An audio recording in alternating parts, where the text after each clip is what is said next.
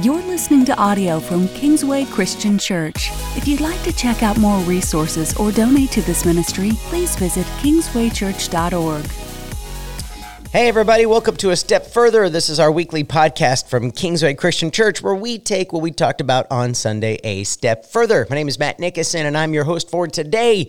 And we wrapped up on Sunday our series called Stay Salty. And I uh, thought it was good. I hope uh, you went home and ate some popcorn. If you happen to tune into our Sunday services, you know exactly what I'm talking about. Well, what I want to share with you today, I actually shared with our staff at a staff devotion time a couple weeks ago, and it happened to speak to a lot of people. So here's my setup. Uh, a couple weeks ago, I was in Kentucky, and I was helping my mother-in-law um, just with some yard stuff. Just it was a big project. Took a couple weekends to do it, but we tore out all the old rock. We dug out all these trees and bushes and hot sun pounding down on us. It was like two and three eight hour days in a row, followed by another week at a two and three eight hour days. And uh, by the time we got through the second weekend, I, you know, I hadn't had a Sabbath now in a couple weeks because I took my Sabbath to to do the work and uh, I was feeling it. Oh, I was feeling it. And my wife and I get in this conversation, and it's about absolutely nothing. In fact, I can't even honestly today remember what it's about. But my wife asked a question, and I got salty with her. Now, I'm, I'm using salty in a different way that we've been saying. Throughout the series, Jesus has said to us, uh, be salty, and if salt loses its saltiness, what good is it? But Jesus didn't mean be salty in the sense of um, be sour or be, uh, be whatever, be sharp with people. Jesus meant it in the sense of add life, add flavor to people, so, or to this world even. And so, anyway, I'm using salty in the other sense for a minute, and there's a reason. I'll go there in a second. But anyway, so I, got, I gave kind of a salty response to my wife, but I, in my mind, it, it wasn't that big of a deal. Well, that that led to her then getting frustrated and irritated and cold shoulder towards me. And then next thing you know, the, the spat is on. Like it is on, right? So uh, it all came from me giving this salty response. And uh, of course, we worked through it. We're fine. It didn't even take days to do that, but it was just like it just started to snowball. And it just made me think how easy it is in a moment when you're tired, when you're frustrated, when you're scared, when you're irritated, when you're upset, to out of your flesh, not out of your spirit, to respond in a way that makes things worse, not better. To actually not bring the salt of heaven to earth, but instead use the salt of the flesh. Uh, James actually talks about this in the book of James. Uh, he says it this way in James chapter 3, starting in verse 9. He says this With the tongue we praise our Lord and Father, and with it we curse human beings who have been made in God's likeness. Out of the same mouth come praise and cursing. My brothers and sisters, this should not be. So I love this. First of all, uh, in this whole section of James' book, he says that the tongue is an uncontrollable thing on the earth. And he gives many, many, many examples.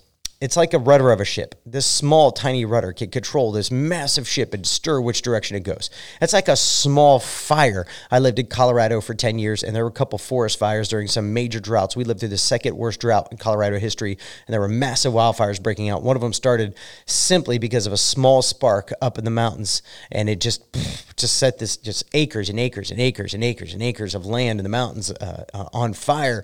And uh, that's the whole point. He gives these analogies over after one after another, rapid fire, boom, boom, boom, boom, boom. The tongue can be a terrible, terrible evil. It can be so uncontrollable. Anybody who could control their tongue could control their whole body, he says. And he's making the point that every single human you talk to, doesn't matter the color of their skin, doesn't matter their education level, doesn't matter how much money or resources they have. They are image bearers of God. They are made in his image. They are precious and adored and loved by him. Do you ever meet somebody and you judge them in your heart because they look different from you, whatever that might mean? And you think to yourself something negative about them? They are image bearers. But then he says, do not let it out of your mouth. How is it possible that we would do that? Look at verse 11. Can both fresh water and salt water flow from the same spring? Again, he's using salty here in the exact opposite way that we have used it throughout the series, which is why I want to do this as a podcast and not confuse the message on Sunday morning. But can fresh water and salt water flow from the same spring? And what's the answer? No, absolutely not. What will happen? The fresh water will become what? Salty.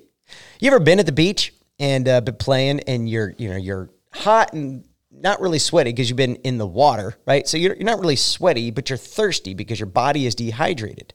But you know, if you're at the ocean, you can't drink the water. Why? It's salty. It's not good for you. Actually, can mess with your brain, can make you physically sick. You ever get the salt water in your mouth? You're like, ugh, it's terrible. That's the point. Salt water always bitters fresh water. But see, that's the point of what James is trying to say here. You can't have the two things flowing from inside you. He even gives more analogies. My brothers and sisters, can a fig tree bear olives or a grapevine bear figs? Neither can a salt spring produce fresh water. So, what is inside you will come out of you.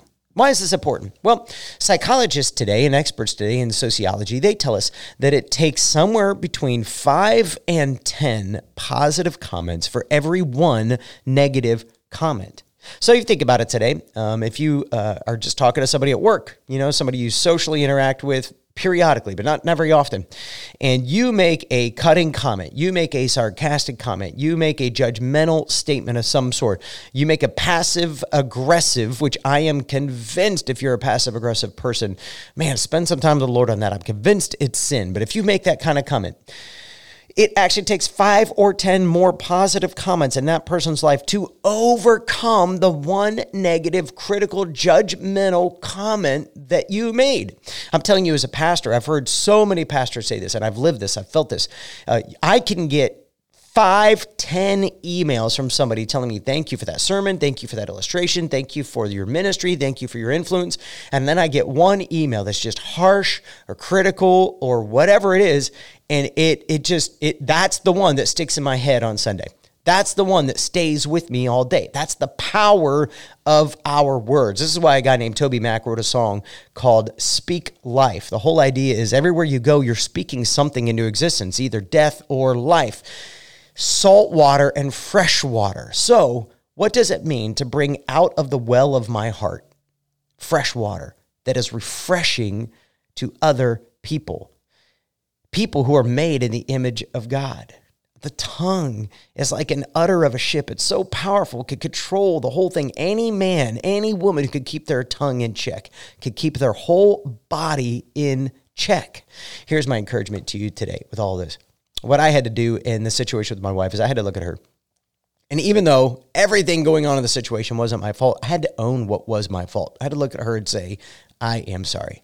I shouldn't have responded the way I responded. I shouldn't have said what I said. I'm tired. I'm worn out, but those are why I'm feeling the way I'm feeling. The spirit is willing. My body was weak, and I didn't follow the spirit. I followed my flesh, and I'm sorry. Will you forgive me? I had to start there. But then I also had to start putting money in the bank. I had to start making an investment, a positive investment. Here's my encouragement to you today. Instead of waiting to say you're sorry after you say something critical or harsh or mean, why don't you today make an investment in relationships around you, into people around you?